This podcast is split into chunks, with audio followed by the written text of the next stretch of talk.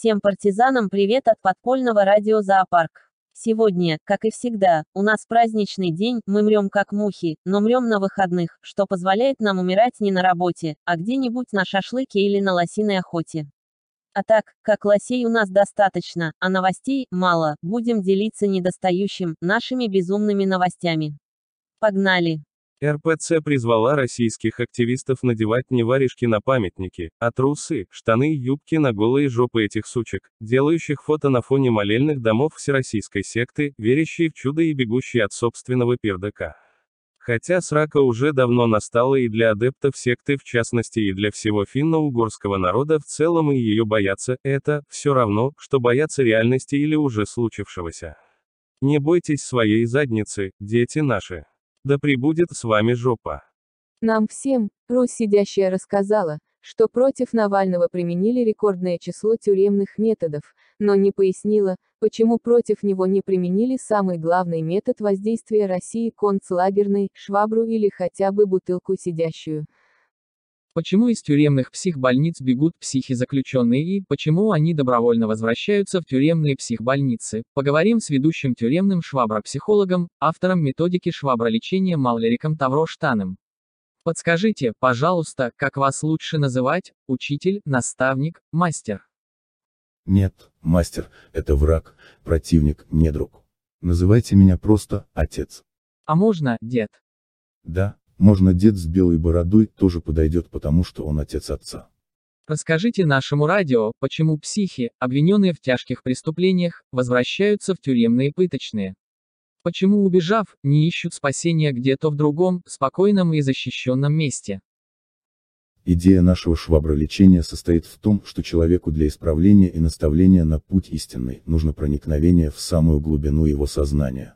А так как в голове отсутствуют большие отверстия, куда может пройти швабра или дубина, ее приходится засовывать в другие дырки человеческого тела. Естественно, человек, лишенный лечения, выйдя на свободу или же оставшийся без лекарства в результате побега, попадая в мир полный соблазнов и греха, очень быстро задумывается о возвращении в больничную палату и манипуляционную, где ему помогают с глубинным проникновением в его скоромные мысли и где его заставляют исправляться, избавляясь от нечестивых желаний. Послушайте, а эти ваши коллеги, так называемые врачи, это же настоящие садисты. Они же калечат людей, некоторые из которых вообще попадают в тюрьму без вины. Не скажите, они как ангелы, берут все грехи человечества на себя и дают больному понять, что греховно и как себя вести нельзя, чтобы не попасть в гиенну огненную после смерти. Вот вы не в тюрьме пока хотите пройти ускоренный курс нашего лечения сразу поймете его пользу и почувствуете облегчение. Нет, уж, спасибо. Обойдусь. Спасибо вам за пояснение, и, чтоб вы сдохли на своей швабре. Все, повторяя за своим лидером, хотели, чтобы Россия встала с колен, а она, привстав, тут же сняла свой памперс, вывалила голую, вонючую немытую жопу в виду близлежащего здания, пернула и икнула задним проходом на окружающих. А близлежащими зданиями в РФ всегда были и будут молельные дома РПЦ. Потому что их в разы больше, чем жилья для нуждающихся репрессированных, ждущих своей очереди по 30-40 лет и умирающих не дождавшись законного жилья. Российский Минюст предупредил Верховный суд Нидерландов, что если будет вынесено решение в пользу акционеров ЮКОСа, то судьями будет заниматься Следственный комитет РФ. Суд прислушался и отменил решение апелляционной инстанции и отправил дело в местный апелляционный суд на новое рассмотрение. РФ временно приостановила высылку нидерландского журналиста из страны, а воодушевленный победой СК РФ напомнил Верховному суду Нидерландов, что нужно правильно пересмотреть решение о скифском золоте и отправить это золото российскому президенту, потому что только Владимир Путин имеет непосредственное отношение к скифам, так как только у него, единственного в мире главы государства, официально задекларирован автомобильный прицеп скиф. В Берлине из окна четвертого этажа российского посольства выпал работник третьего отдела пятого департамента РСХА, второго подразделения гестапо, войск СС в странах Западной Европы.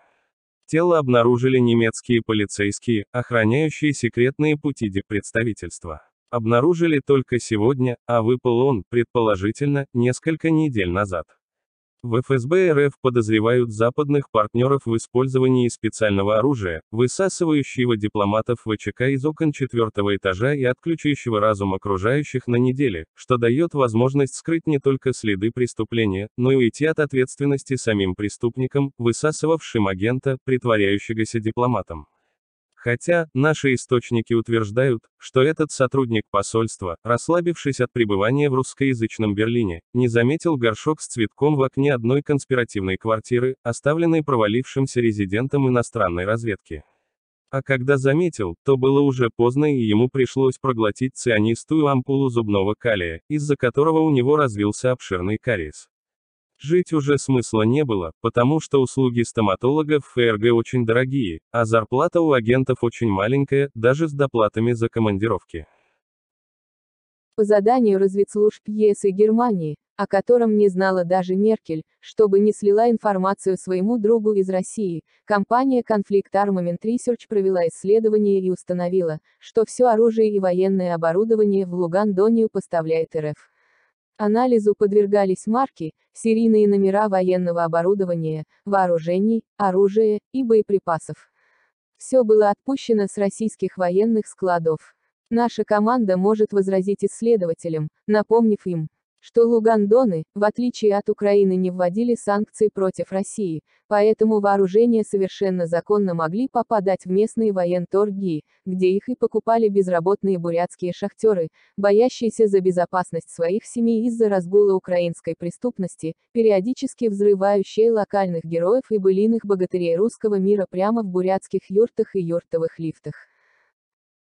Контрразведчики по всему миру следят за активностью местных ключевых государственных лиц, допущенных к гастайне, снижающих собственную жизненную активность, уровень затрат на жизнь, увязывая такие изменения с решением США уволить всех разведчиков, отказавшихся вакцинироваться от коронавируса.